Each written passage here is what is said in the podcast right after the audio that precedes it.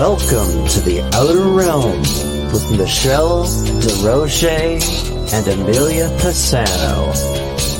Airing live on the United Public Radio Network, 105.3 FM in New Orleans.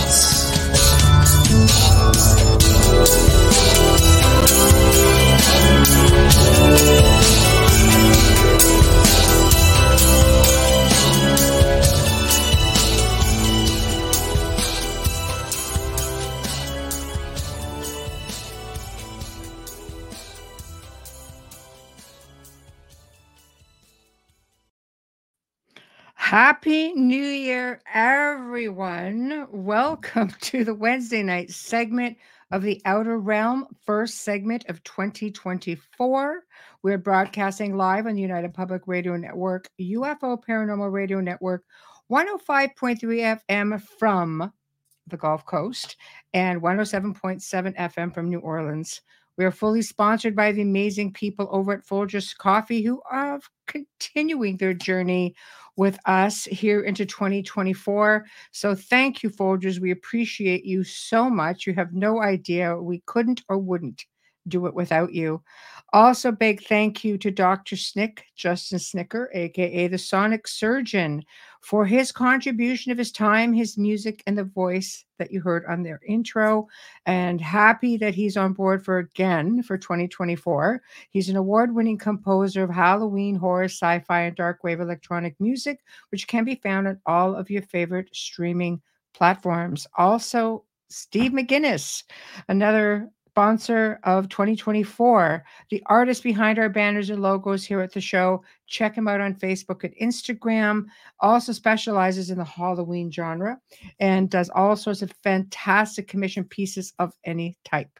So, tonight, of course, starting off um 2024 right we are welcoming for the very first time julie Jeanne bassett an animal communicator pet medium energy healing practitioner. She's also a shamanic practitioner. Her passion and her service to humanity is to help resolve physical, emotional, and behavioral issues for their companion animals. Say, I love that. And I know Bubbles wishes she could be here as well, but she's under the weather and, you know, tis the season. And if you do suffer from migraines and such, it's never fun. So we're going to wait for our guests to come in.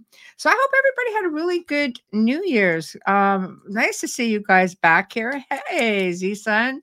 Hello, Janie. Wayne, where are you? There you are. Down for the count, but here you are. Yes, animal communication has always fascinated me as well, big time. Um, there's just so much, so much um, stuff that I, you know, we like to know about our own pets. Because, see, we, we do a lot of pet rescues and we don't often know anything about their past. We don't know always where they come from. Sometimes the organizations have an idea. Sometimes people, they just don't. They don't tell you anything. They don't know anything. So you're left playing, you know, guessing games and trying to figure it out. And it's really sad, especially if there's health issues or behavioral issues or things that make them nervous. So, you know, we're really, really um, blessed to be able to to have rescues. They're just such joys to have. They're just so so sweet and they're so often so grateful. And it takes a long time, you know, to socialize them at time. I had I had a dog. It took almost 10 months and you couldn't even touch her. This chihuahua just not happy about being touched for 10 months. So, you know, it, it, took us a bit of time to get used to that. So, you know, it would have been good to have somebody like Julie say, oh no, she doesn't like to be touched because, or, you know, maybe she was manhandled, maybe she was dropped. Like you just, you don't know. But yeah, we nicknamed her Cujo for a long time. That's true. I know. I know. Hey, Ron, all the way from Scotland. How are you? Hey, Tamara.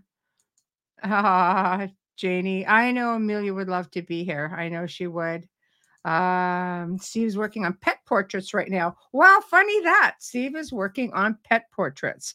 So maybe you guys might want to check him out and get one of your favorite pet portraits done. That would be nice. Uh, we've lost Julie. She's here. No camera. let's just bring her on board. Julie, you with us? Not yet. Okay. Bring her back. I'm sure she'll be back. Um, so anyway, yeah, pet portraits. But our little rescues are definitely the joy, you know, of our of our lives. And and I mean, I've been doing pet rescue personally for many many years. I think I only actually got two dogs my entire life um, from breeders, and you know they had they had their own share of issues, but they you know always a joy and uh, stayed with us until you know literally they became very aged and and pass away and like people they tend to get a lot of you know illnesses you know like it's hard to see you have an animal with kidney failure or you have an animal with cancer and because they can't talk to you and you just don't know what's going on with them and it just just takes so much just so much to to try to sort it all out. So they're just like little people and our guest is back. Hi how are you? that. I was trying to stream to my Facebook business page, but uh-oh it was I can't figure it out. So oh yeah you should be able to just add it as you come in it should give you um the option up at the top right near where you know it says the live i think over to the very right hand side uh, yeah give it a whirl yeah, I don't think I can do it. I I yeah, I don't know. Oh no, not good. Well, you feel free to tinker. That's okay. well, I'm afraid I'm gonna kick myself out again. So oh, um, I'm sure you'll send me a link uh, so that I can just post it in my business page. I, I, absolutely, absolutely. In fact, what I can do for you right now is I will email you the live link, um, and you can you can post it to. I I, I did do that, but I will do this again. So share, and this way people can get in chat right away if they want, and and um, listen to you. So let me give me one second. People be patient with me. Okay, because I am here. Oh, there, well, there's Joe. Okay, so here it is, Julie. This is the live link right now, so you can awesome. should be Thank okay. you so much. All right, hopefully all will go well. so, so Ron says he prefers the company of animals to people. They're more trustworthy. Probably not wrong on a whole lot of levels uh, with that. Um, so, people, feel free to chime in. Remember, we have seven different chat rooms right now, and we can only go at a certain pace. And you know, our guests can see your comments, so we will do our very best to. Um, we will do our very best to, to get to people as it comes up. So, Laura Lee, here you are. Hello. Familiar face, always nice. So, I hope everyone had a great new year. And um, I know we've been looking for this. I have been sitting here trying to hook up with Julie to figure out what's going on with our own pets for a while. And everybody knows you always hear me be a harpy about my schedule. And it hadn't changed over Christmas where you thought it was going to get nice and quiet. That does not happen very often for me, but I'm still working on questions. but I got the pictures and some questions. So we're, we're partway there. And the thing is, you can ask more questions as we go along. So Oh. there's plenty of time. That's good. The questions will be pretty generic, I think, for for the three girls because they're all rescues. You know, they just have different situations, and and then we have you know one who's passed on, and so you know, um, it's always really hard. I was explaining to people earlier how it's very difficult when you're dealing with rescues because you just do not know their history. You don't know you know where they come from if they how much damage they've had or maybe they, they just you know maybe they were lost from their families maybe they were given up there's just so many different things so sadly happy new Year to all your viewers thank you very much ron so let me know when you're ready to go julie I'm ready. all right. So let's talk about humble beginnings, is where I usually like to start. And when did you realize you could communicate with animals? Probably when I was little, I had a Oh. dog that was I considered my sister because we kind of grew up together and I was an only child. And I could always sense the way she was feeling. And um, um, so I think I, I kind of knew then, but because, oh, it's just your imagination or, you know, that just, mm, that's not real. So, like most people, I shut it off. Oh, And then in 2017, I had back surgery. And two weeks after that, I had a pulmonary embolism where I nearly died. oh my God. I decided I didn't want to go back to my stressful um, corporate job, although I did um, because job, secu- um, you know, financial security. Of course. Um, but while I was on my short term disability, I ended up taking a course in health, a health coach course, Hmm. one in um, to be a transitional co- coach, and one in animal communication. And the animal communication one had also energy healing, so I could also heal the animals. And that just really lit me up. And I felt very passionate about that. Um, Yeah. I, it's so rewarding because they're just so innocent, you know. They can't speak for themselves. They need someone like you to do it. and I enjoy being their voice. Oh, goodness. Do you have pets of your own?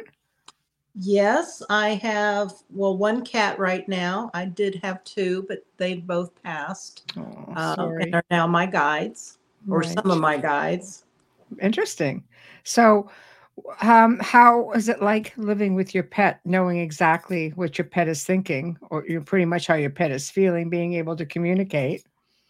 Um, How does a pet feel about it? Cats are crafty. They're like ninjas. They don't like to know, or they don't like you to know.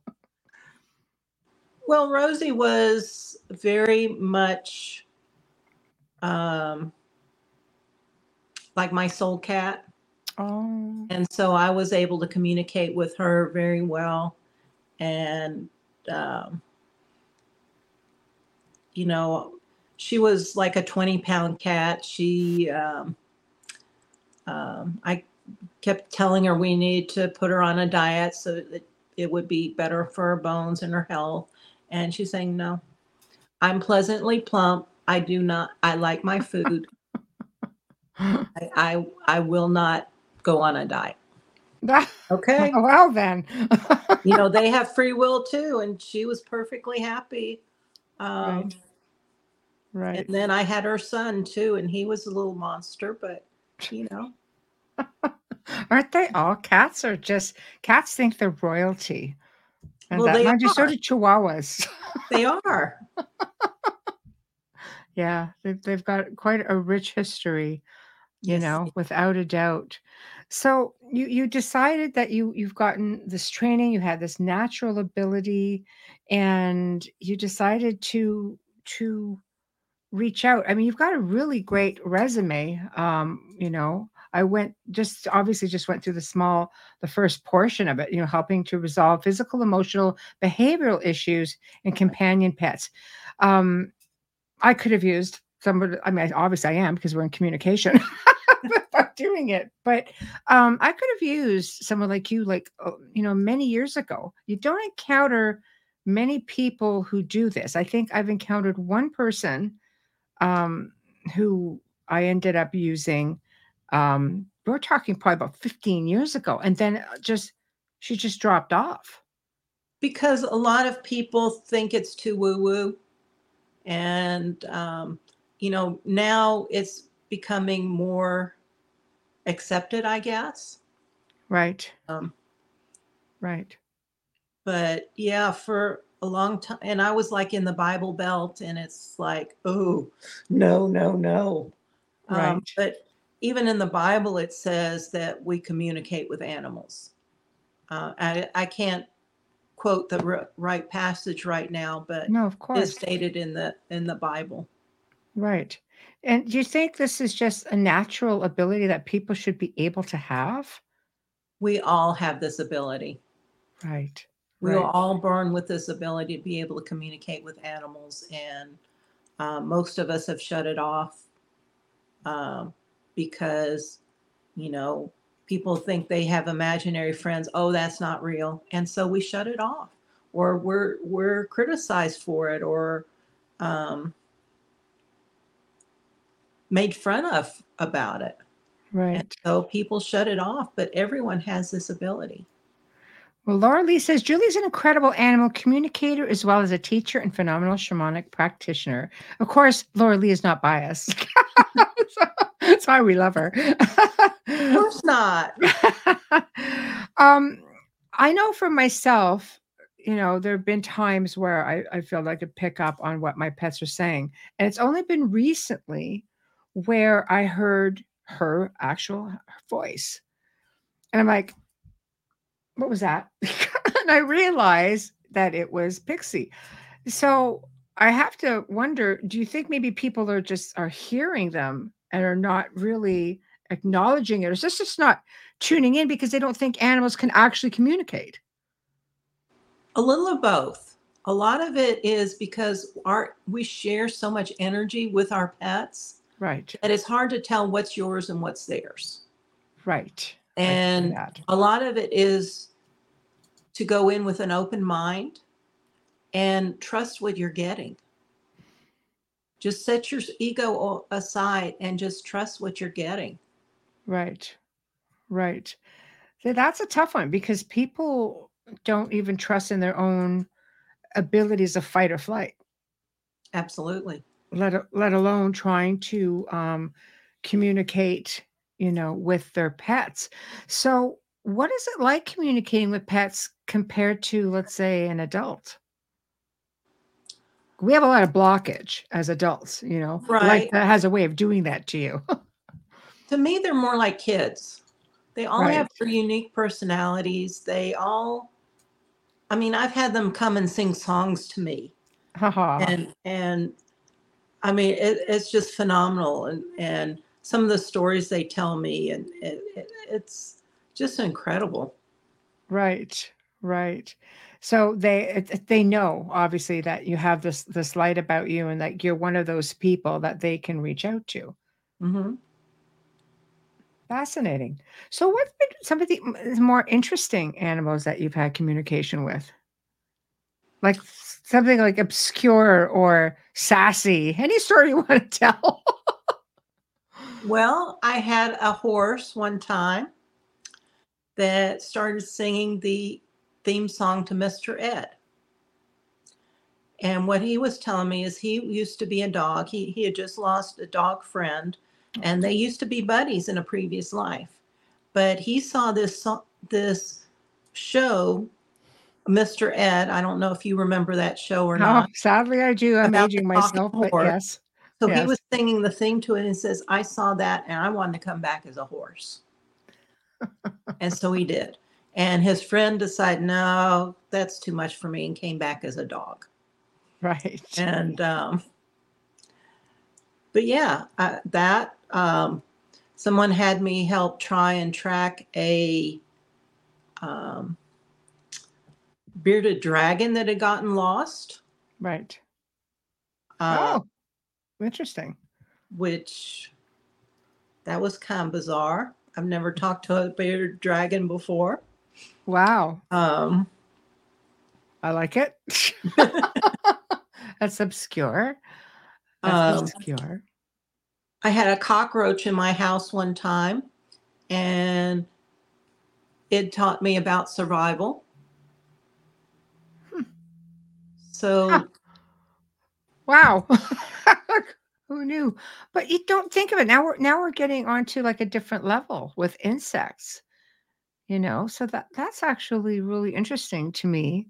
So what did that feel like? Did it feel uh, was this like a tiny little voice or did you actually hear this little guy loud and clear? well, I don't, my gifts are a little bit different than yours.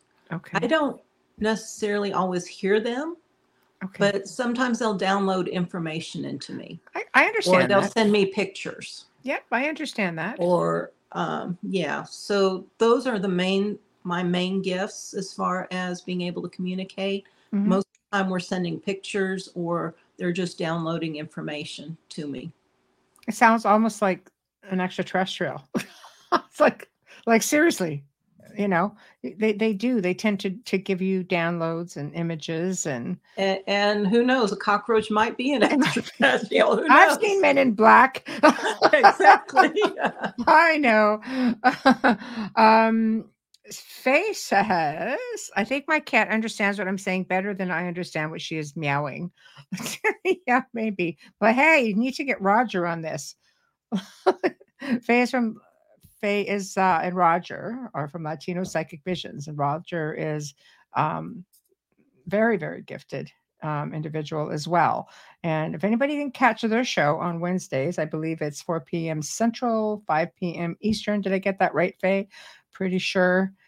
Um, Ron says very often cats or dogs indoors will just stare at the wall, and it said that they can see spirits and probably of, of humans or animals themselves. yes. Animals are very gifted.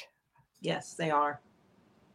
So, and they understand a lot more of what you say than you think they do. Sometimes they're just kind of tuning it out because they don't like small talks as much. You hmm. know, when you go into, oh, what color's your bowl? Where do you like to sleep? It's like right. they, they want to talk about stuff that's more meaningful to them. I think animals mm. tend to be really deep on so many levels. I mean, if you follow the Buddhist um, way of life, they believe that animals can come back. I mean, we can all come back as animals, or we can come back as humans. We can incarnate on different planets. Um, have you ever had any animals communicate with you and say, "Hey, yeah, my name is Joe, and I used to live down the street as an as an adult, you know, as a male man or I whatever"? had that, but one of the most profound things that I've gotten from a cat, it it was a um, a cat that had had been feral in a previous life, and he goes, "Yeah, we all start off as feral. They all start off as wild cats, and then they slowly, with each life, become more and more domesticated, and until they're a pampered lap cat or house cat." Right. Right. So we ruin them by, by just letting them be free and, and we coddle them and turn them into big babies and and they love it.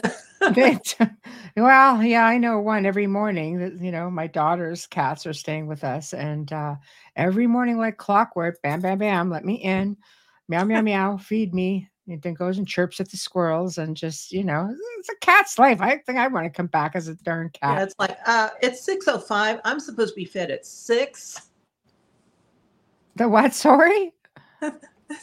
The the cat that's um, you know shredded the the toilet paper says uh, I'm supposed to be fed at six. It is six oh five. It's not six ten. It's not six oh five. It's six a.m.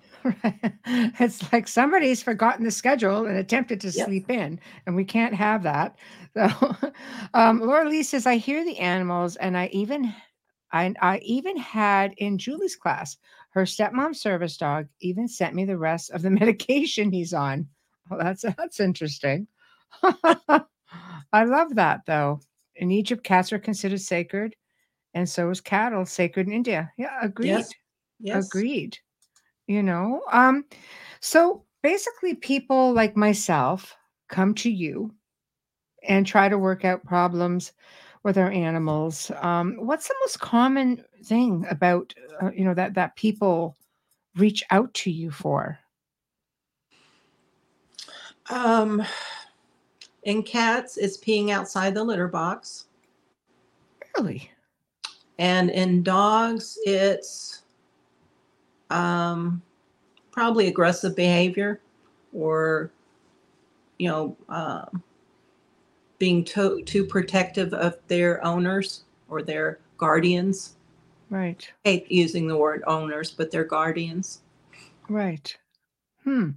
That's funny. Um, with again with the cats, you for know. barking.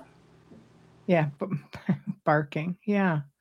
See, for me, it would be again with with rescues. I guess because I'm affiliated with so many um, rescues as well, and individuals who who own them or run them, and um, dealing with you know pets that have maybe come from. I know I had one that came from a puppy mill, Yeah. and uh, it's just just really difficult to try to to get their history. You don't always have it.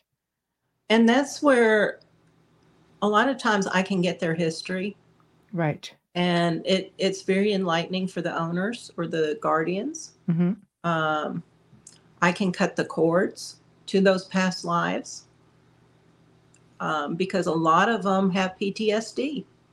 Oh yes. And so that is one of the ways I help um, traumatized animals heal their PTSD. Wow. I, yeah, I don't think people think of animals being traumatized in that way. I mean, where it's ongoing. There's such a strong belief system. You know, even vets um, have have made comments to, just to a couple of people I know that, oh no, you know, this this animal's not going to remember their life in six weeks. They're just going to focus on the now. And I'm like, no, I don't think that's the case because I've had dogs. Like I said, I had a dog for 10 months. I couldn't touch her. She was terrified. And and it took 10 months to win her over. Well, with rescue dogs, it takes at least three months for them to settle in and figure out, oh, this is home. I, I'm not going anywhere. This is home. Um, so at least three months. Um, and sometimes with like loud noises, a lot of that's tied to a past life. I had this one um, German Shepherd that was a war dog Hmm, and had um, you know bombs going off and so of course he was scared of all the noises right. the fireworks the thunder it, it just traumatized him each time right. uh, he even got some like shrapnel or something in his ear and so it was hard for him to hear oh my goodness. See, you just you don't think beyond like the past life. And and because you know, I mean, some people don't believe it in their own past lives. So it's really hard to to think outside the box that way. Here's a question for you, uh, Faye. My sister's Norwegian forest cat will random at random attack my leg when I visit my sister. I find it surprising and annoying at the same time because I mean, because it hurts. Do you think the cat feels the need to protect my sister, even though he would know? The cat would know Faye. what's the cat's name Faye, chime in. What's the cat's name?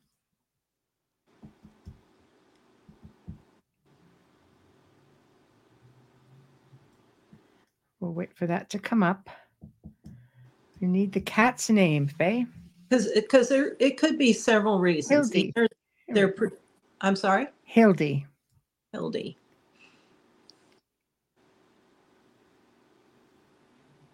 Um what i was saying is it could be several reasons. Either they're trying to protect their owner either they think it's fun and it's playtime. Um i'm just trying to tap into hildy right now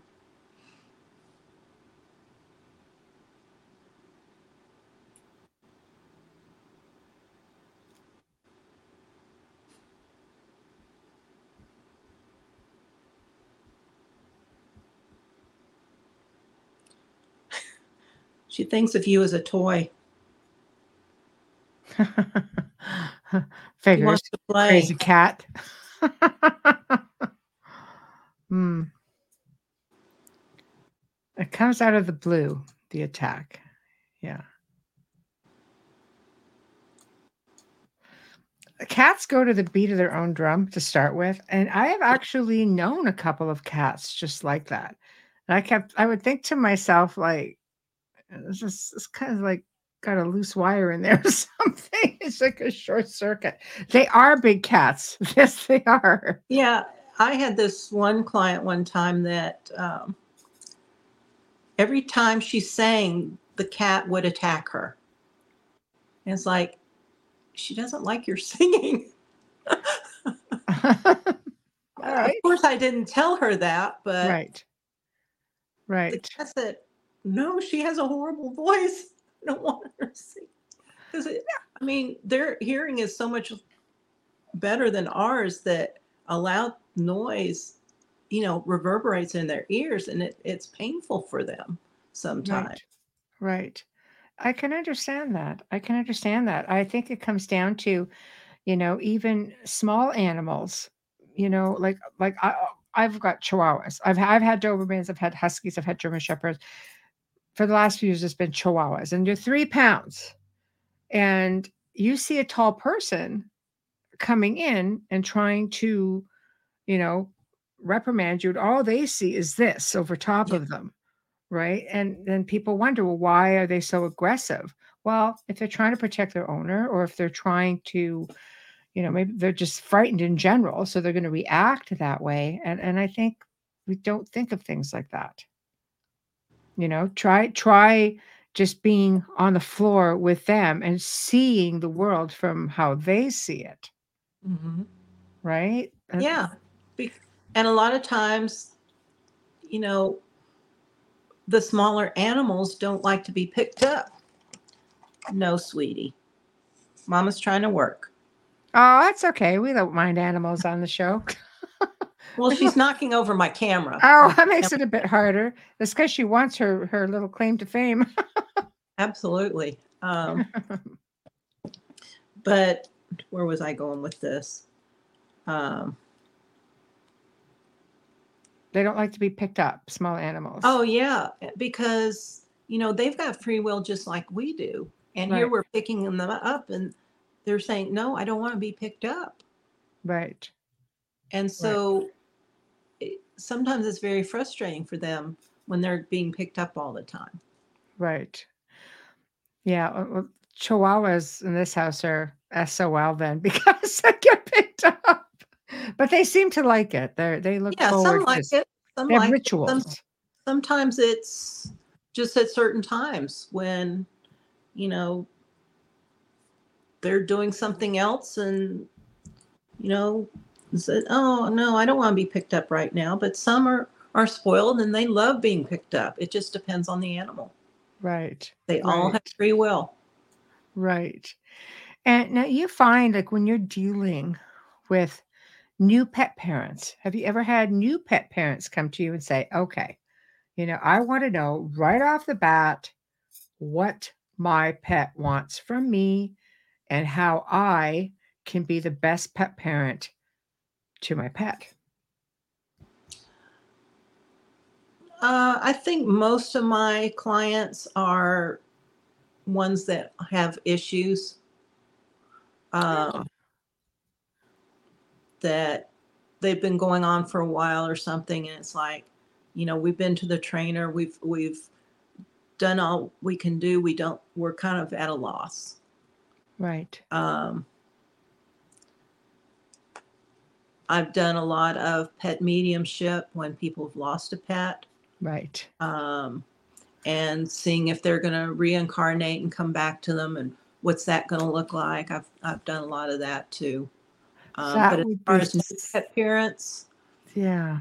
not so much Yes. I because that would that's like some of like the questions that I have already like waiting is just like what what can we do to make your life better? Are we doing it right? Do you need something else from us? It's not just so much what where they come from and what's going on with them. It's it's what can we do to enrich their lives? yeah and i have had a few like that um, but yeah i mean Yeah, I mean that's just that's just us. I don't think people always think about stuff like that because I think if if it if it's there's something about our energy or something about us that our pets are are just you know I mean come on you can't there are people out there that you wouldn't be able to live with that's you true. know and the pets just have no darn choice. It's like well I've adopted you I've paid for you I've taken you in you're mine love me darn it because I love you and that and that doesn't even count like pets who, who are being abused but i think people who love their pet people come to you love their pets obviously and Right. want to make it work but sometimes you can't even live with with a you know another individual and then here you have this pet who's thinking i can't stand you Yeah, I've had a situation where I had to tell the uh, guardian that their pet wanted to be rehomed because of conflict with another animal. Oh, see how that would now how did that go? How would how did that pet parent take it?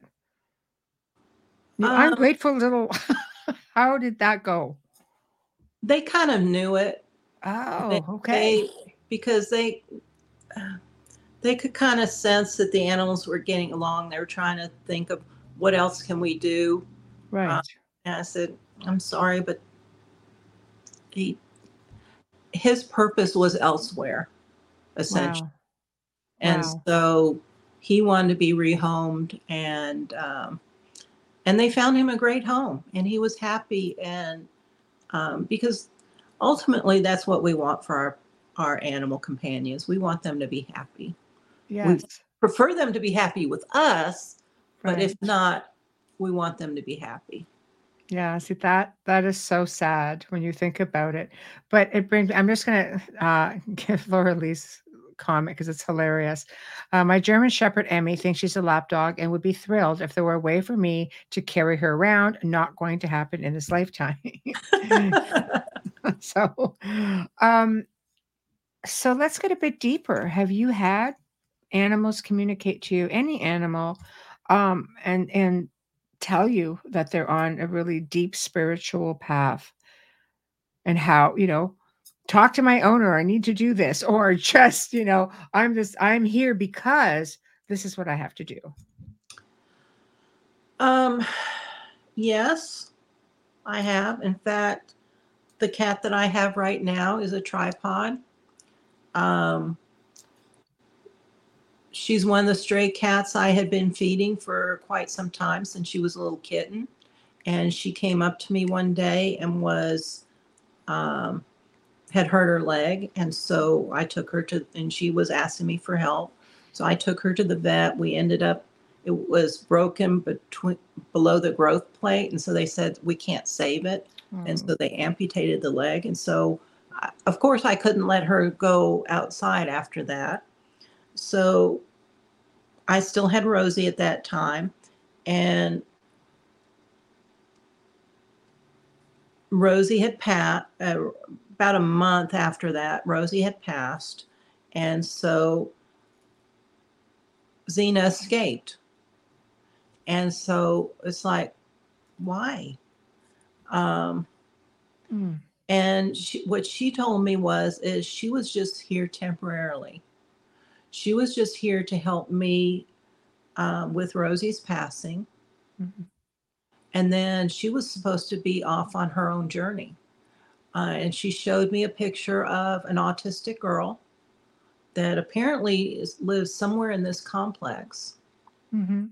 and she went to go visit that girl and the girl wanted um, Xena, her name is Xena, wanted to keep her, but the mom didn't.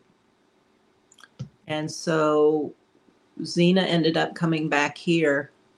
Um, but she escapes every once in a while, trying to win them over and trying to get to where she can be of service. Oh my goodness. That's such a lovely story, but sad at the same time.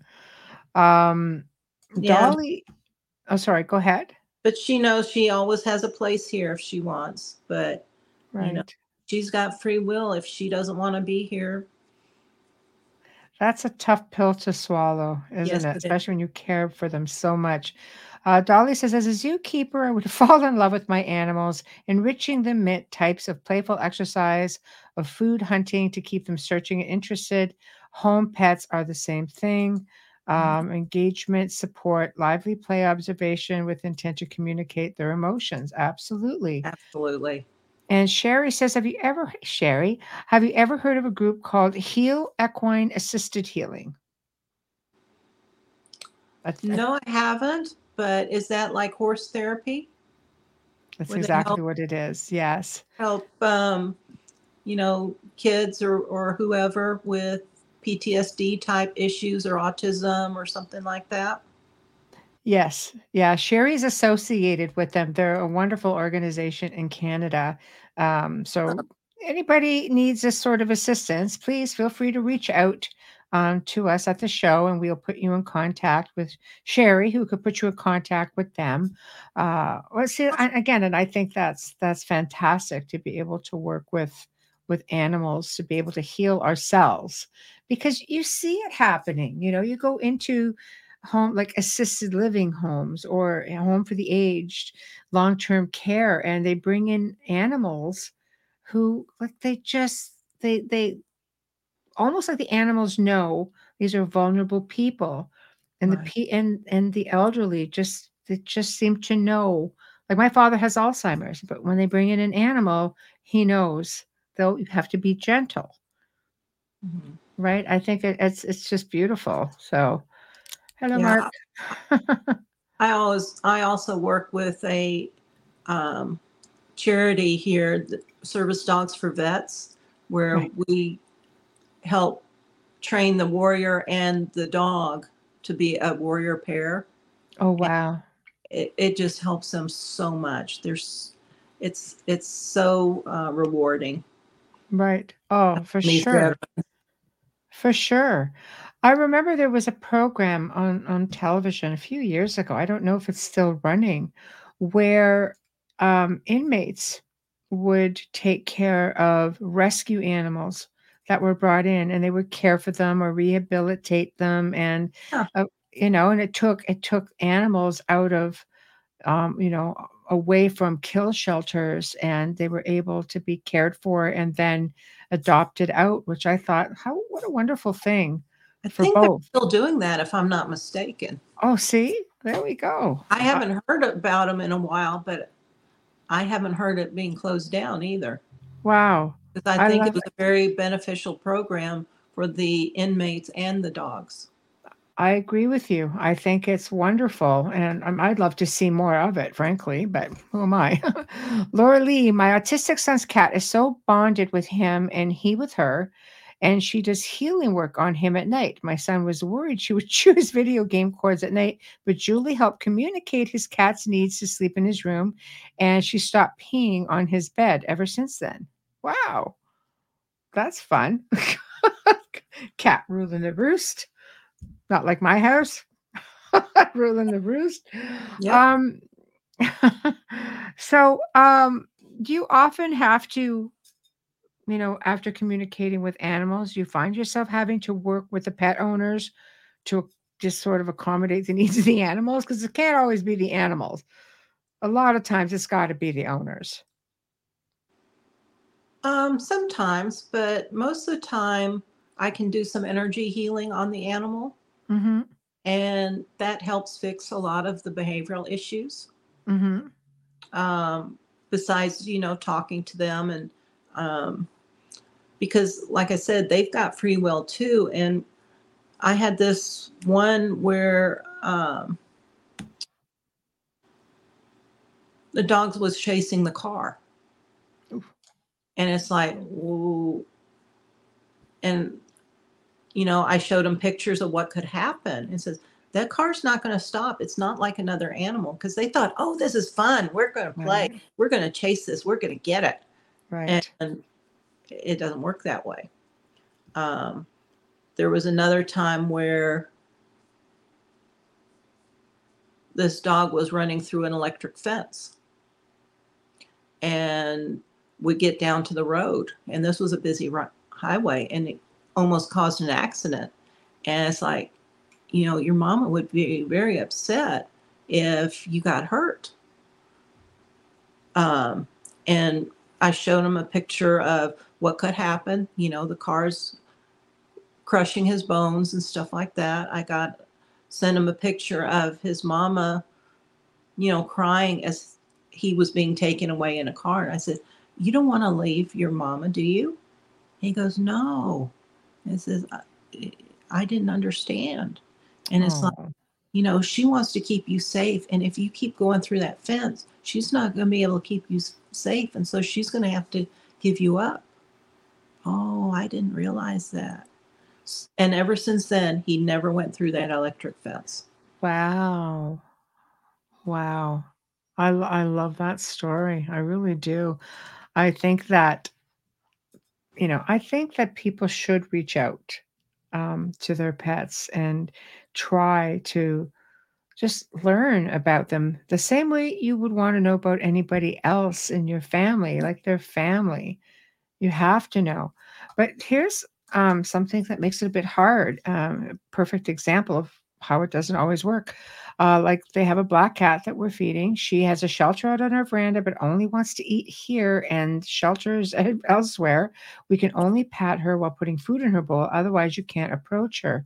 So I could see that would be be difficult to to gauge. You know, you just have the healthy respect. Like I, ha- we have a possum outside. Uh, every place I've lived, we've had a possum, and I've always cared for the possum and we do care for the possum. The possum eats like a king. so, you know, um, we don't want to feed them too much because otherwise they won't eat all the ticks and the fleas that they're supposed to be eating. Yeah, well, come.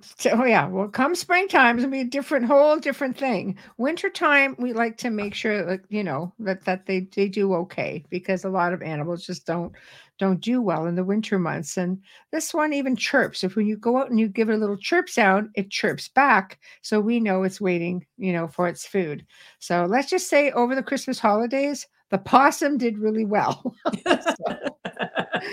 but, um, okay, so here, another question. While you're communicating with the animal, do you touch the animal or sit there and look into their eyes?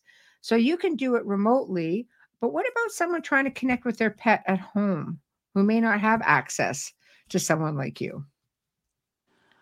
Well, I, I might want to give it a hand themselves.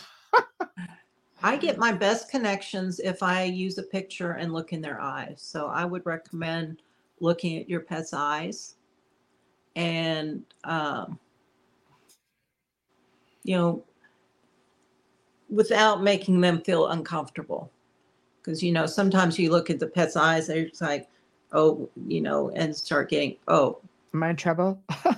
am I in trouble? Or, right. you know, it sometimes it's considered an aggressive movement. Right. Um, so, but if I look at a picture and look at their eyes, uh, it helps me to connect. Uh, right. But I don't necessarily need a picture anymore. Right. Um, but I think if you even like touch the animal, you can connect. Um,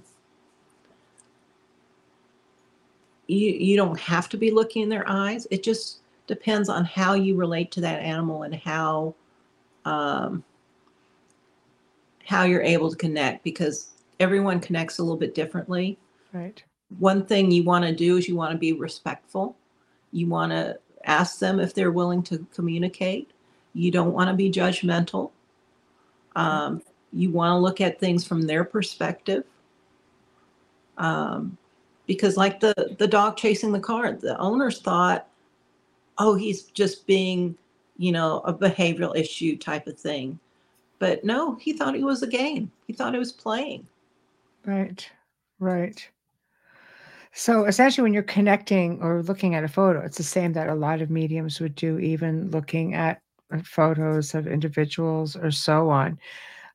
I think people need to realize that because uh, for I'll back up. I can't tell you how many times I have read, um, you know, posts, and I'm not on social media a lot. Um, time doesn't allow that for me, but when I am, why? I yeah, it's my life. But um, I've seen comments here and there, which basically have stated something along the lines of animals don't have souls. And it, and exactly right, exactly. Also, I've also seen where they don't have emotions, and that is not true either. Right. No, I've seen animals cry. Mm-hmm. Me too. You know, and I think until you see it, oh my goodness, you, you just look at in the eyes of an elephant, for example, with so much wisdom. There's mm-hmm. so much wisdom because you know they, they tend to or they should and unfortunately in some parts of the world they don't but they should live a really long time and there's so much life experience in there i can tell even when i would look at you know and one of like one of my elderly dogs, for example, you know, like through the years, the way they look at you, you could just see there's so much wisdom. And I wish I could understand what they were doing, you know, when you're feeding them and they're just like, no, I don't, I don't want to eat that. I don't like it. don't try to cram it down their throat. Like, okay, well, you just don't want this today. We'll try to do better next time, or, you know, um, but it amazes me that there are people out there who really feel that way. Yeah, me too. You know, um, they really do have souls and feelings. Animals have souls, they're emotional, they are sentient. Absolutely. Most definitely. Absolutely. Um, so basically then when you are like do you have a lot of people who who want to communicate with you in person? Like is that is it easier for you to touch the animal? Like basically I know when when you know in my line of work, you know, we we do use remote viewing and people get funky about it. So essentially, you're looking at a photo, you're just tapping into that animal without a photo. You know, do you get a degree of resistance with that? Generally not, because often when I'm in person, hmm also picking up on the person. And so sometimes it's difficult to separate out the person versus the animal. Yeah, I could see that. Whereas if I'm remote, I can focus in on the animal before the call and get some information and make sure my connection is solid with them before I bring the the human into it. Right. Right. Yeah, I could see that. Um, you mentioned that you are you work the physical, the emotional, and the spiritual levels. So when I come to you without getting into, you know, obviously a whole whack of specifics, I'm already like trying to get this and this and this in place. but, but what would you do? So somebody comes to you with a pet and they're like, okay, here's some here's some questions. Can you walk us through the process so you know we all know what to expect? Well, you'll have some questions to begin with. Right. So I'll connect in with the animal and I always ask them if they want some healing, especially if we're talking about some behavioral issues. And like you Right. said, I work on the physical, emotional, and spiritual. These sessions can take anywhere from um, 45 minutes to two and a half, three hours sometimes. It depends on what their higher self tells me they want. Right. And there's a protocol I go through primarily, and I get a lot of information from that. I can send a lot of healing. Um, if the client hasn't booked a healing session, um, I'll do a quicker version of it during the call. But usually I like to do it remotely. Right. But see, I need to get the owner's permission to do the healing as well as the animals. Okay. So I, I just go through, I say, hey, I can't do this right now, but when I'm on the call with your mama, what do you want me to do? Right. So I, it can be things like um, um, grounding them, sending animal essences, um, sending crystal energy, um, doing some things for um, balancing the left and right hemispheres of the brain. Um, I use the meridian system, which is one of the energy systems of the body, to release stuck emotions from the various meridians. On the spiritual level, I will work with the chakras, both the major and minor chakras. Mhm. Um, I'll also check to see if they have viruses or parasites or bacteria. Um, I'll also check into their lifestyle, um, their relationships. Mhm. So much that goes into one of these sessions. Mhm. I can't physically do it on the call. So Right. we'll do it if they at- book a energy healing session. I will do it remotely, Right. and then we spend thirty minutes. Um, I'll I'll summarize what what all I've done, what information came through, um, you know, what recommendations came through. And I'm not a vet, but sometimes some health related recommendations come through. Um, and I will relay that to the person. And there's always some time left to ask some questions. Oh, excellent. Excellent. So basically, it, you know, you go through everything. Yeah. With the pet. I think that's lovely. And that that's the main toolbox I have. But I always ask them at the end, is there anything else you need?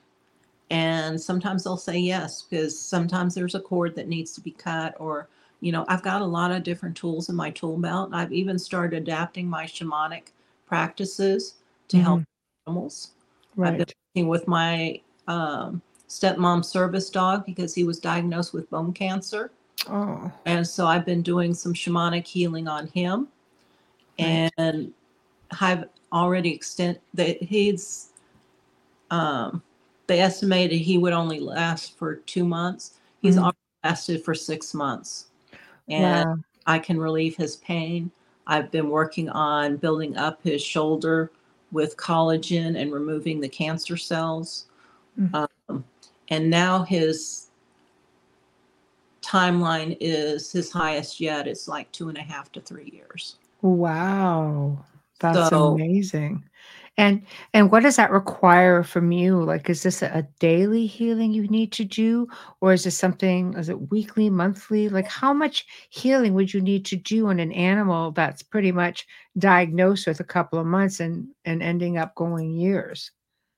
It just depends. Whenever my stepmom starts seeing that he's in pain, Right. um, she'll ask me to reach out to him, and so I'll generally do a healing then. Um, what I've been trying to do lately is do it weekly so that I can keep him pain free and off of his pain medicines because she stopped having to give him his pain medicines. Right. Um, and just, you know, his quality of life is so much better. Uh, right. Right. I think that's that's beautiful. And and and energy work um people it's underrated. It should Yeah. be it really should be more recognized because you can do so much healing with frequency, vibration, energy work.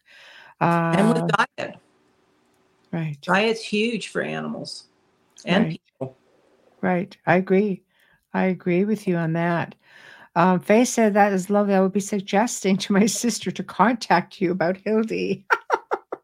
well, I think that might just be your answer, Faye, and you might start getting nice, peaceful visits with your sister. Absolutely. Ruth says, I'm with the cats and dogs all day, every day, so I talk to them a lot. She goes, I swear they understand me. The dog does for sure, but the cat's body language and vocalizations are clearly responding. Yeah. So, They understand more than we give them credit for. right. Uh-oh. And, you know, with that, sometimes they choose to ignore you. Especially cats. but yeah, I mean, they understand a lot more. Sometimes it's just kind of gobbledygook to them. Right. Um, but yeah, but- if they're paying attention, they they understand more than we give them credit for. So basically, when you hear people say they understand the tone, or it has to be one or two syllables, what are your thoughts on that? Do you think it's all tone, or do you think that they actually do understand what you are saying? It depends. Okay. Sometimes they don't understand um like like medical terminology. Sometimes they don't understand what a chiropractor is versus an acupuncturist. And so Right. to send them a picture of, you know, is when you had this treatment, did this help? And I showed the the needles, Right. or you know, I showed them, you know, doing a chiropractic treatment, and said which one have felt better, and oh, the one with the needles. Right. So sometimes you have to explain to them because sometimes some of our words don't make sense to them. hmm Uh, Right. especially if you're talking strictly to the animal a lot of times i'll talk to them on their their higher self and their Right. higher self knows more than um, the animal itself does. Right. Right. I'm just going to post your website here um, in the chat room so everybody go crazy, guys. There we go. so, um, yeah, I, I think there are times when, you know, I, I the whole attitude part is interesting. For a while, I used to wonder, like, does she actually understand? Like, I've you know, I'm saying her name 15 times, muffin, muffin, muffin, and muffin's like this. Will not even acknowledge me. Muffin, muffin. so then she goes, she's a chihuahua. She's 13 years old, and it's just like not doing it. And I get a little half glance over. It's like, it's like, wow, I feed you. I love you. I give you so much love and Well, affection. Chihuahuas have attitudes. Oh, yes, yes. I've had many. I've And had so many cats. Cats generally have attitudes too. Yes, yes. Cats are notorious for it. I've had Bengals, and Bengals are honestly, my first Bengal was just a, a dream, but he died of some crazy Bengal thing after just two years old, very unexpectedly, just like that. Oh, And yeah, it happens. Um, you know, my sister actually knew somebody who had a Bengal, and they the same thing happened like within weeks, and he just passed away. And apparently, this can happen with Bengals. There's no rhyme or reason. They just, you know, that's it. He had a seizure or something. First time done. That was that. Mm. And the other one, um, there's just something that's not right with him. And he's he's now living with my son and daughter-in-law. And I, his little litter mates used to pluck off all of his whiskers. That might have had something to do with his anxiety. Yeah, that might. yes. So he's never been right since. And uh, he's probably he's a few years old now, but it just it, it goes just to show, you know, like I knew this because the the prior owner who whose cat had this little guy said this is what happened and he's he's he's a very strange little cat he's the the the was the runt of the litter and you know so we had an idea. But sometimes when you have like i'm thinking you're short circuited there's just something not right with you at all. But how many times does that happen and people just have no idea? They're buying from pet stores or they're you know they're they're finding them as strays. And they don't know the history. Exactly. Because sometimes with some of the puppy mills, they're interbreeding. yeah And, um, you know, that's not conducive to a healthy family line or a healthy pet. No, not at all. Not at all. And some of them will portray themselves as, you know, reputable um breeders, Yeah. you know, and then you end up with a very sickly animal. And and there are a lot of great breeders out there, but then Yeah. again, there's a lot that Yeah, aren't. absolutely. Absolutely. Um but you know, I again I, I've just learned that for me, more rewarding are rescues and second chances. Yes. And um, I've always had big dogs. Like I said, I've had Dobermans, I've had Shepherds, I've had a lot of Huskies because Huskies take a certain type of person to be able to um to raise them shall we say and i had rescue huskies. And they're very vocal. oh they're very vocal and they're very silly and uh Uh, we had one that taught our other well-behaved husky how to jailbreak and they and they like to run right? So they had a huge huge run. And um it was probably about 800 square feet and then there was like a couple acres to run besides that. So one day they were gone all night. One one one time that they escaped and the next morning they decided to show up and it was pouring rain the other one came back early and He's like, nope, just let me back in. I'm like, all right, I let you back in. The other one just sat there in the pouring rain, sitting there staring at the house. And I'm looking at him through the window. I'm going, you're so naughty. So I go out and I looked at him and I pointed to, you know, his main area. And I went like this. And he went down on his tummy. I never had to say a word. I never had to, it must have been my vibes. it's like you're partying all night. now you want to be dry and be fed, I suppose. You know, but um, it's you know, it's like that telepathic thing. Telepathic plus animals use a lot of more physical commands versus voice commands. Right. Um, that's how a lot of trainers train them Right. to connect the voice command with a hand signal or something like that. Oh.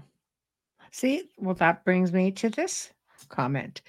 My sister's other cat, a British short hair, was five years old when she got her. The sister wore the cat or swore the cat didn't understand her because she only understood Russian, the language of the cat's former owner. The cat now understands my sister, which is very sweet with her. So, what do we do when you have an animal? Because this happened with one of my little chihuahuas, came from from a Chinese or family, and I'm talking to this dog who's 14 months old, is looking at me like I have two heads. Like, what?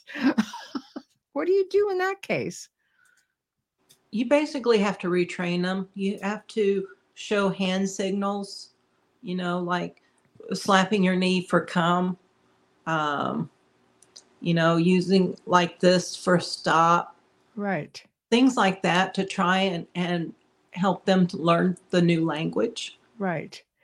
And have you been able to intervene that way by communicating with them?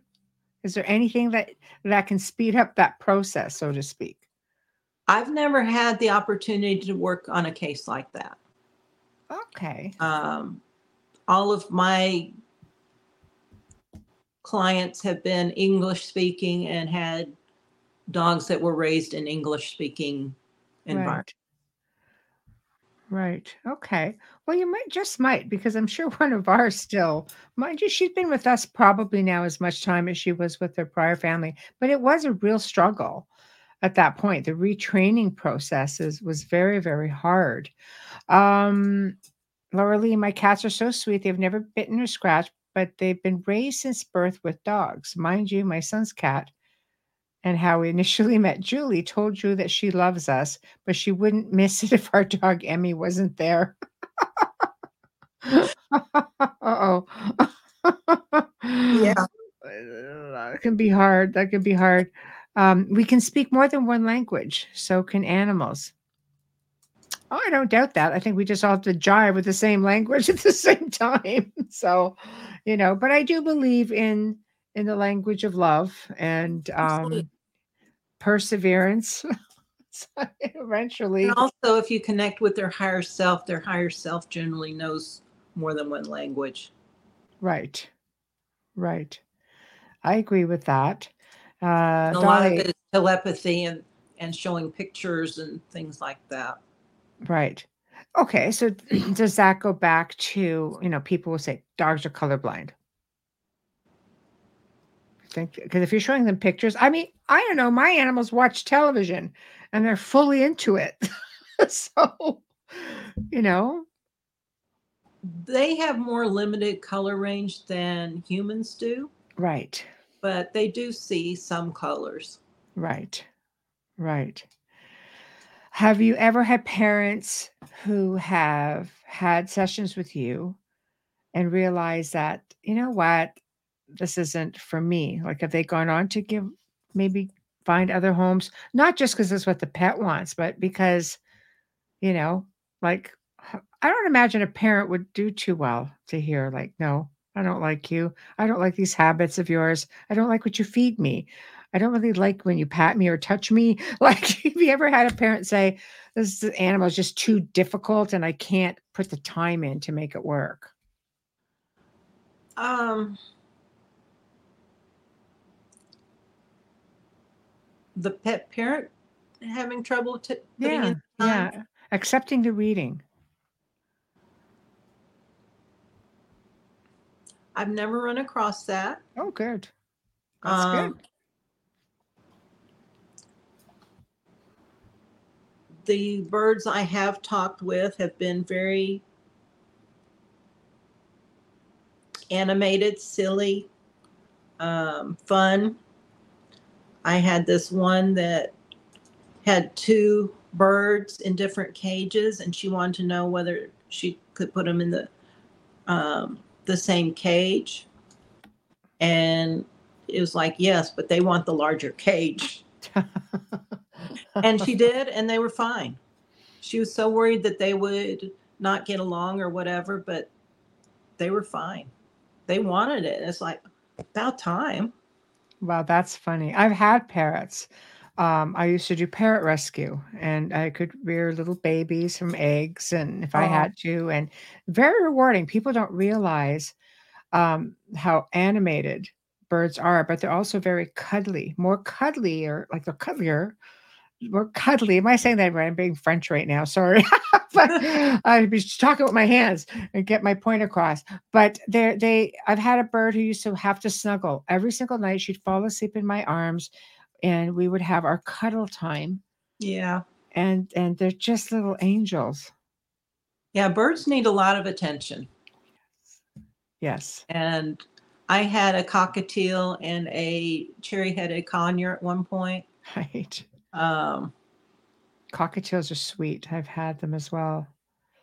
yeah, They're so sweet. But I, I see that to me would be interesting to communicate with them because their longevity, with the bigger the bird, the bigger the lifespan. right. And um, we had a cockatoo that was rescued. Um, they gave her up because, you know, her parents had a baby and uh, she was a little too loud and sassy. And um, they thought she was a boy. And when we got her, because I knew how to tell, you know, she was a girl by by her eyes, and um, she just would do very strange things, and even in her bonding. But she, was, you know, her behavior when it came to the PTSD, when you talk about PTSD, yeah. she she was really a traumatized bird and i've rescued parrots out of breeding situations who have plucked themselves bald um, being kept in tiny little cages you know the nails wrapped around it's complete abuse and i've rescued these animals or these birds and rehabilitated them and and donated them you know to to good families because parrots are so expensive to, to buy but um you know, she was just, I found out that cockatoos are one of the most abused parrots on the market. So, you know, I noticed that you, you do talk because you have blogs. I've been on your website. I've checked it out. Go check it out, people. and um, you do, you do talk a lot about um, like, uh, you have a good article on, the PTSD and how to deal with that. And it's not just for dogs and cats. Yeah, any animal can be abused and have PTSD. Yeah, And exactly. sometimes they bring it from a previous life. It's not necessarily this life. Yeah. No, exactly.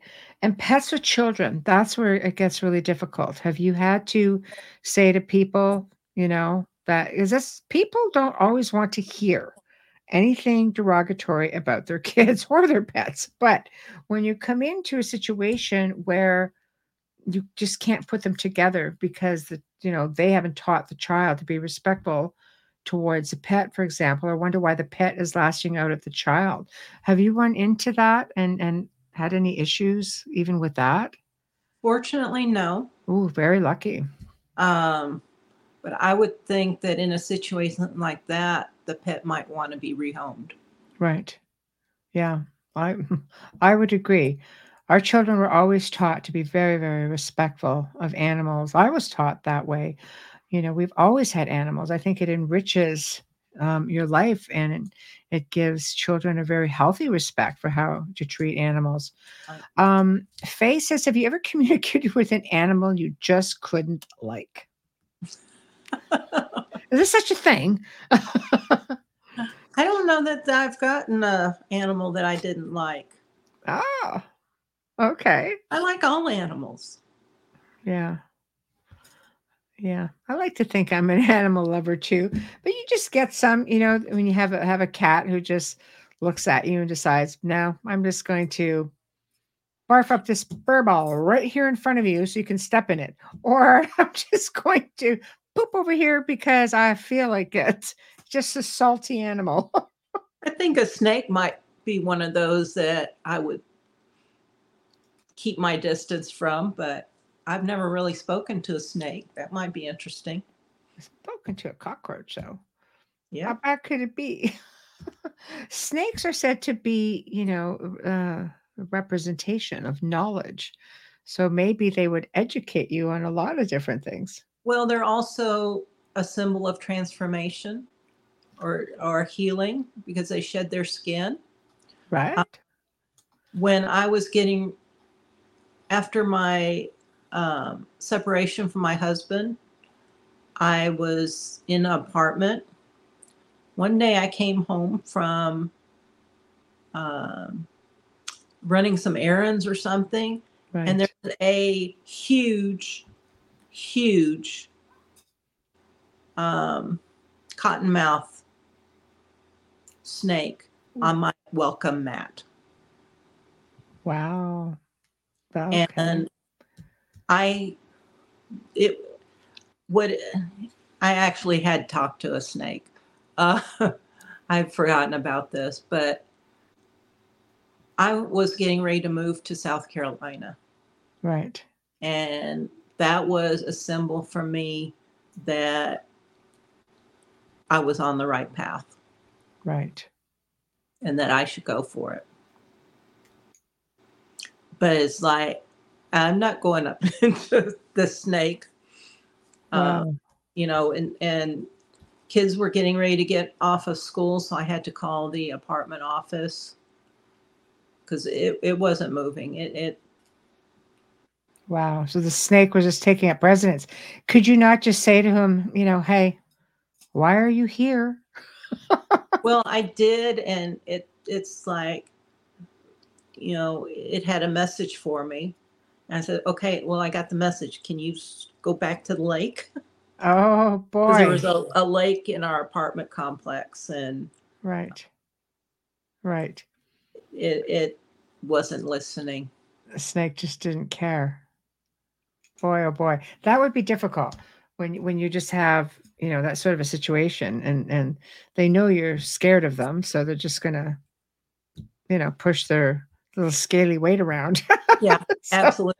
But I mean, this this snake was taller than or longer than I was. Oh yeah, crazy.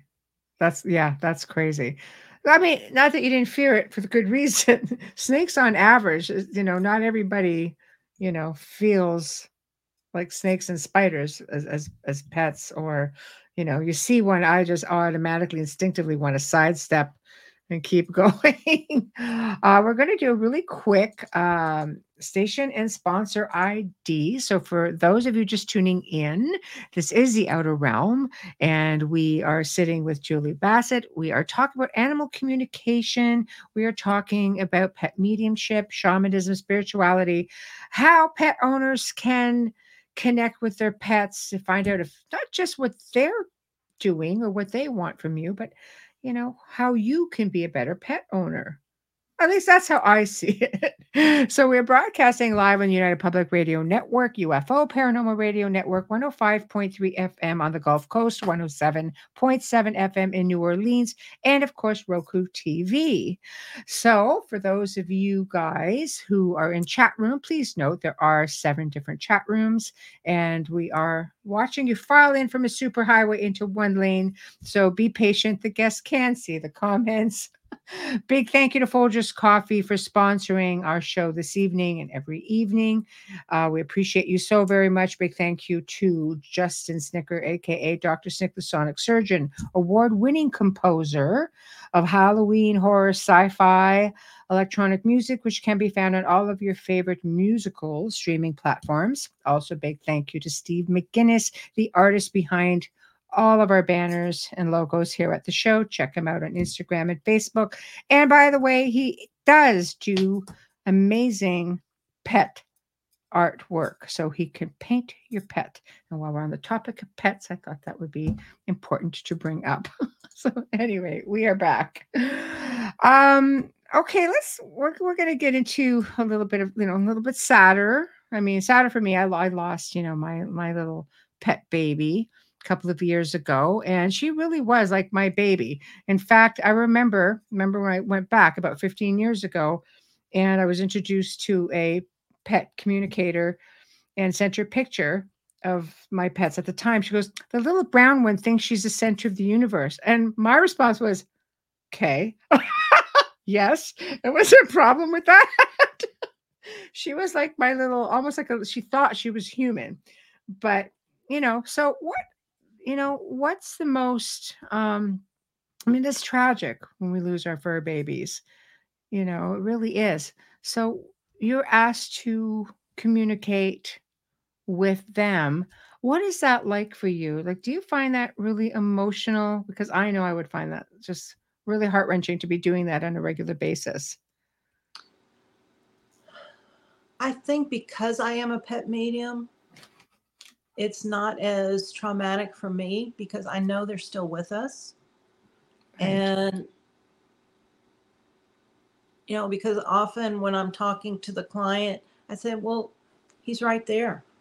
He's right behind you, or he's down at your feet. Right. Um,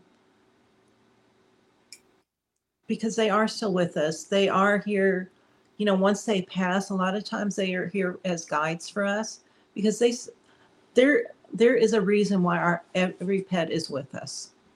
They're Right. here to teach us something. They're here to heal us. They're here to be a catalyst for us.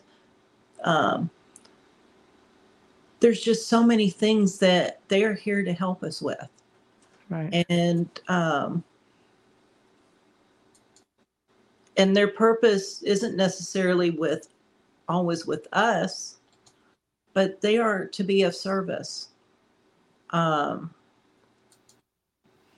you know like all the service dogs all the therapy dogs they love it. They they love having a job to do. Right. um, they love helping us heal. Um, you know that's the primary reason i find that animals are in our lives is because they're here to help us heal. They're, but they're also on their own path. They're also trying to learn and grow just as we are Right. they're here to experience different experiences too and a lot of times they intersect with our experiences Right. And how do they usually communicate? Because I know with humans, um, you know, we leave certain signs, whether it's smells, um, whether it's, you know, um, like favorite perfume, favorite flowers, or, you know, birds. You know, my mother loved cardinals. After she passed, good grief, we're like, how many cardinals do we have on this property? You know, just lots of cardinals. So, you know, how do pets communicate with us once they've passed on? Often I've found they send butterflies. They'll sometimes send yellow butterflies or blue butterflies or one sent ladybugs. So anytime somebody saw a ladybug either outside or in a in a magazine or in a photo or on a bumper sticker anywhere, that was a sign from them that yes, I am there. I've had them send coins. Um, most of the time, those are humans, though, that are sending Yes. Yeah. but um, but sometimes pets send them too. Sometimes they send feathers. Uh, it just depends. Right.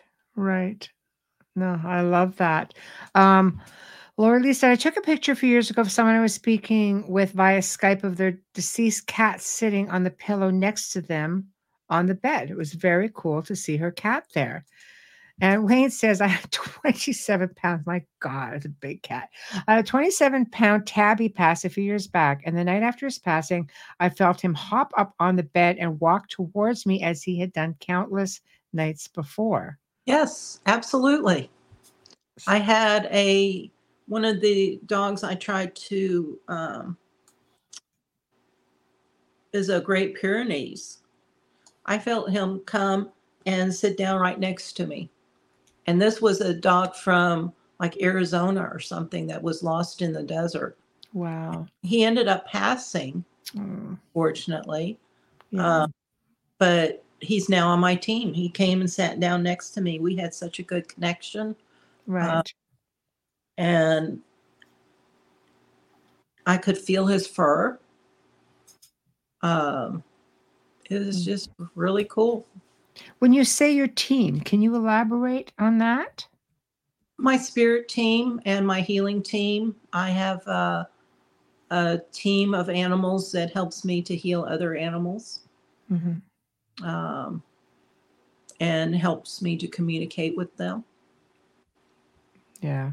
I've I've heard that a lot with um, people who even um, just people's mediums who you know who don't work with animals at all will sometimes have spirit animals, not just as guides, but who actually I, I, I guess they're still being the service dog, so to speak, even in the afterlife, which Right. is, you know, really interesting.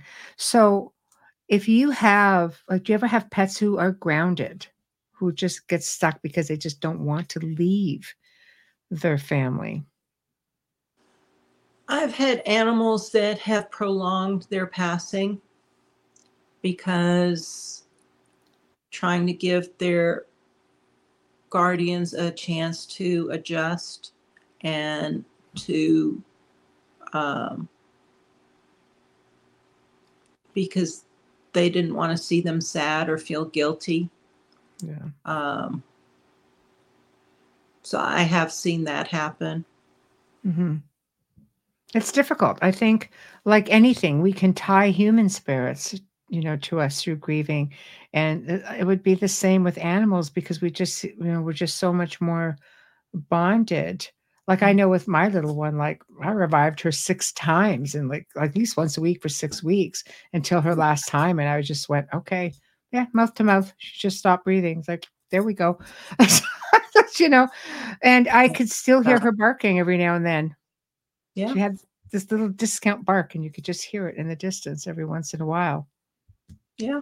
So, you know, she was she again, you know, my baby. So, um, but yes, you can, you can, you know, give mouth to mouth to a dog or an animal, and right back, you know, her little her little um siblings would, oh, would bark and let me know if she stopped breathing, and and it just it's crazy. My vet would be just like, "That's amazing." I don't know. It's a heart thing, Yeah. you know. She had a heart issue, so it's just like, well, you know. So that was difficult, you know, to say the least. But I know she's still around. It doesn't make it any easier though, So, because we still and I know better. I know better. You know, I, I'm having mediumship abilities, and I know that you know your loved ones are around or your fur babies are still around, and it still doesn't make it easier, even though we know better. right. Because we miss their first, their presence, their actual physical body, Mhm. their presence. Yeah. And I think that's why it's so hard for a lot of people is, you know, you get so used to having them around and, and that even though you know they're in spirit, it just isn't the same. It is not the same, no matter what. My mother used to laugh. She goes, "You probably miss that dog more than me." No, no, I don't. Um, Faye has a question. Do zoos ever ask for your help? I have not been asked by a zoo yet. Oh, okay, all right. Uh, my service dog Tippy is still with me. I see her um, out of body experiences. Or is that when you're having an OBE, or when she would OBE? Interesting. So, um, what is the most, um, have you ever had to help with missing animals? Mhm. What has been, the, you know, that Those like? are very hard to do. Okay. um because I get a lot of the ones that end up being passed, um, and that is very difficult. But there are, and you know, animals travel, and so trying to track where they are is often very difficult. I do not really care for doing lost animal cases, but I will. right, Um, but uh, you know, they're always on the move, so I cannot guarantee results. And the pet parent has to be actively involved. right. Um, but there are different reasons why pets leave, and there are different reasons why pets don't come back. Right, Um, right. What about those who just get lost? You know, for example, I don't know. Example: You're camping. You bring your pet, or you're visiting somewhere. You, you're at a, a rest stop for a half an hour, and animal just goes wandering. Um, you know, like animals wander. Have you ever had? Have you ever been able to reunite families with lost animals? I have on some occasions. hmm Um, there was one where a horse got missing Wow, and horse. they were looking in the wrong place. Wow. So I told them, no, it, it's over here because I do map dowsing, so I can try and track it with a map and a pendulum. I love that. Um, and just asking questions. Did you cross this street? Did you go this way? Did you go north, south, whatever? Right. And I said, no, it's on the other side. And so they went and looked on the other side, and there's the horse. Wow, crazy. I was going to say it's not easy to lose a horse. I mean, that's a pretty big animal. Wow. But I've, Mm. I've had dogs return. I've had some cats return. Um, Is it just from reasoning with the animal? Like, you know, when you when you're tapping and looking at a photo and the animal's just off on a, you know, like my huskies used to do, you know, because huskies are known runners. They will run for bloody days and miles. Um, you know, so were you able to just tap into the animal and say, okay, you do need to go home now? Your parents are worried. Have you had like a success story like that? Or is the animal just like, I don't care. I'm out having fun? I've had both. Okay. Um, cats are notorious for going on little adventures. Yes. Um, generally, though, if you have a cat that's strictly indoors and it gets out, it's going to stay close to home. It's going to try and find some place to hide where it feels safe. I've had them underneath the house before, Right. underneath the uh, like a deck. right, Um, right, dogs are more of wanderers right. or Yeah. cats that have been used to being outside. Right. Um, So, in communicating in the past, in, in your communication with animals, um, do they tell you what their parents should do to to look for them? So, like, if, if we lose our pets, how, based on your experience, what should we be doing to try to get our pets to come back? Or is there anything we can do at all? Generally, if you animals can smell a lot better than we can. Right. And so if you put like a, a dirty piece of clothing from their favorite person, it'll help them find their way back home. Right. Or a dirty litter box, Right. cat Right. will help bring them back home. right. Um, often I've put a big like searchlight above their house saying, go towards the light. Wow. Um, I've often asked them if I could see through their eyes and looking around and see what they're seeing. hmm Um, I was doing that with somebody a little bit earlier today where her cat's been missing since mid December. Oh goodness. And. When I looked through its eyes, I saw like darkness around me. And I did the map dowsing, and it's like she's right there, or he's right there. He's under the house. And they're looking around trying to figure out how this cat got in there. Right. Um, and they haven't found the opening yet. But um, So is the cat lost? Like it just can't find its way out, or is it just playing hard to get? Because it hasn't ever been outside before.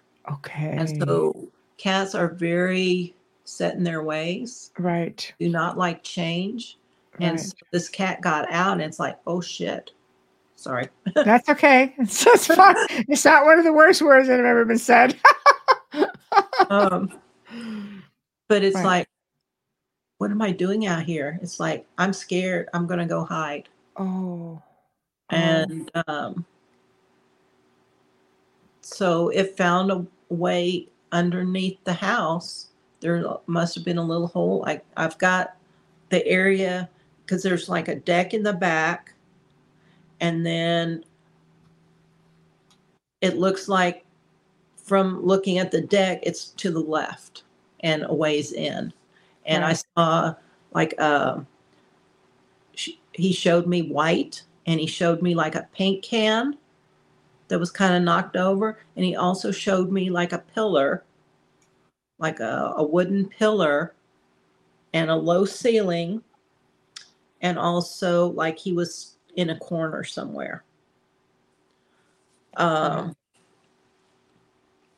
I've had an animal show me a rooster before, and it was a um, not a real rooster, but a decoration that was posted on somebody's wall outside.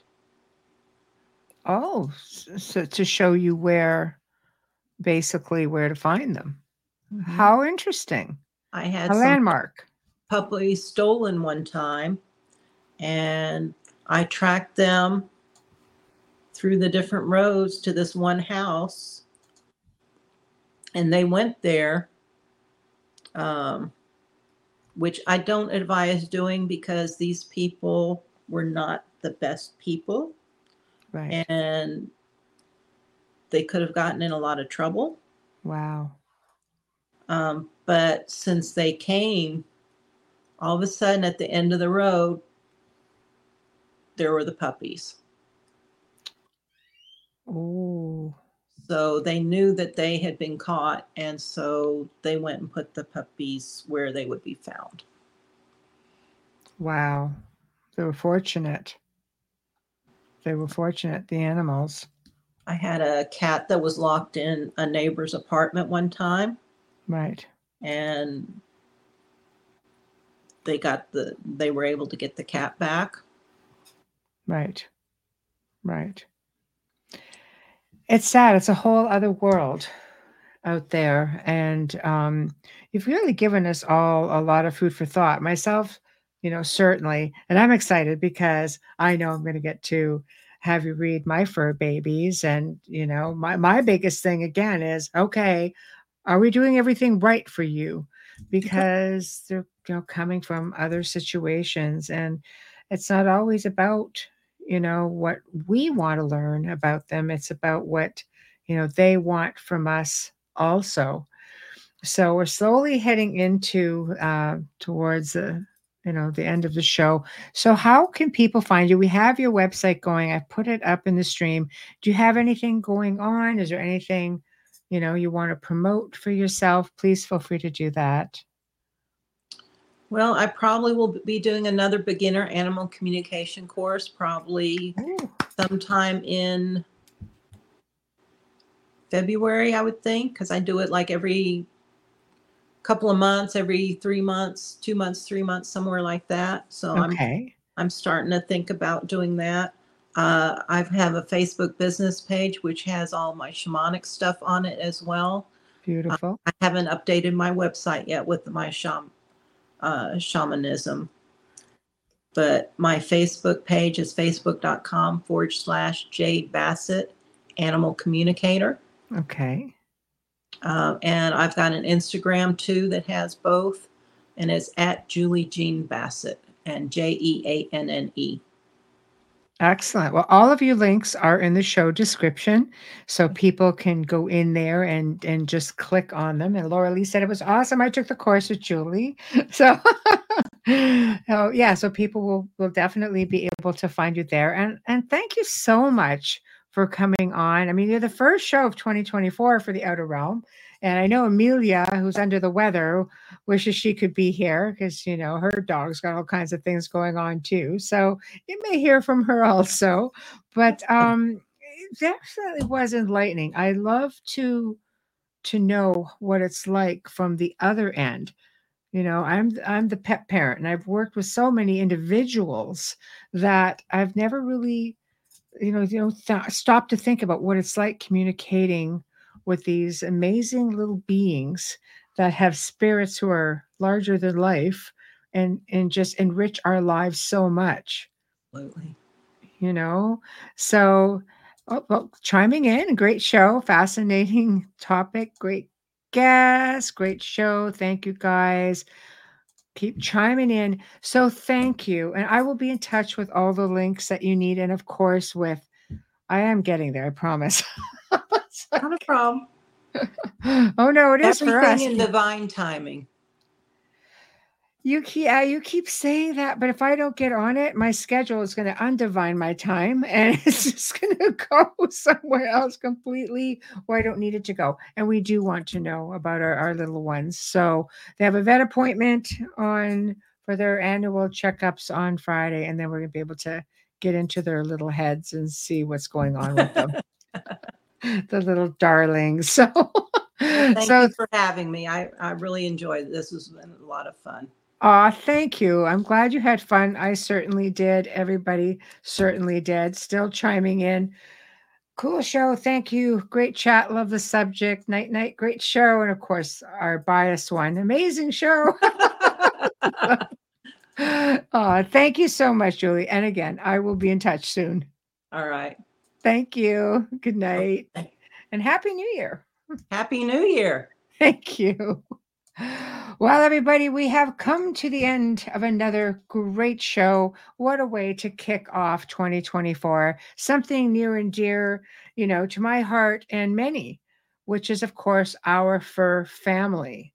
So thank you all for tuning in. Thank you all in chat room. You just make it that much more fun. Uh, big thank you to Folgers Coffee. Big thank you to Justin Snicker and Steve McGinnis. We appreciate you so very much. If you guys like what you hear, if you like the, the show, please, wherever you're watching, subscribe, share, comment, you know, just like us up. We appreciate you so much for that, and it helps us grow. Also, if you want to contact us, please do so at the outer realm contact at gmail.com, the outer realm contact at gmail.com, or just go to the Facebook page and click on email and it brings you right to us. Unfortunately, it's so difficult to answer messages on social media. I personally get so much, and it's hard to keep track of all the group pages as well. So, email really is the best way. So, tomorrow night, we welcome back our returning guest, Ryan Peterson, who is a biblical researcher and writer with an emphasis in ancient Hebrew. Now, he's been on the show before talking about one of his books. And he does, he, he really gets into theology. So he's he's really interesting. But he's going to be discussing his newest book called The Final Nephilim. So it goes back from Genesis to Revelations, providing study on end times, prophecy, rise of the prophesied, seed of the serpent, the Antichrist, all of this interesting stuff. so, you know, we give you something lighthearted and we're going to give you a little bit of gloom and doom. But hey, you know, we do aim to please and uh, we are fascinated in what he's got to say. So, again, Happy New Year. Thank you for tuning in, and we shall see you all tomorrow evening. Good night.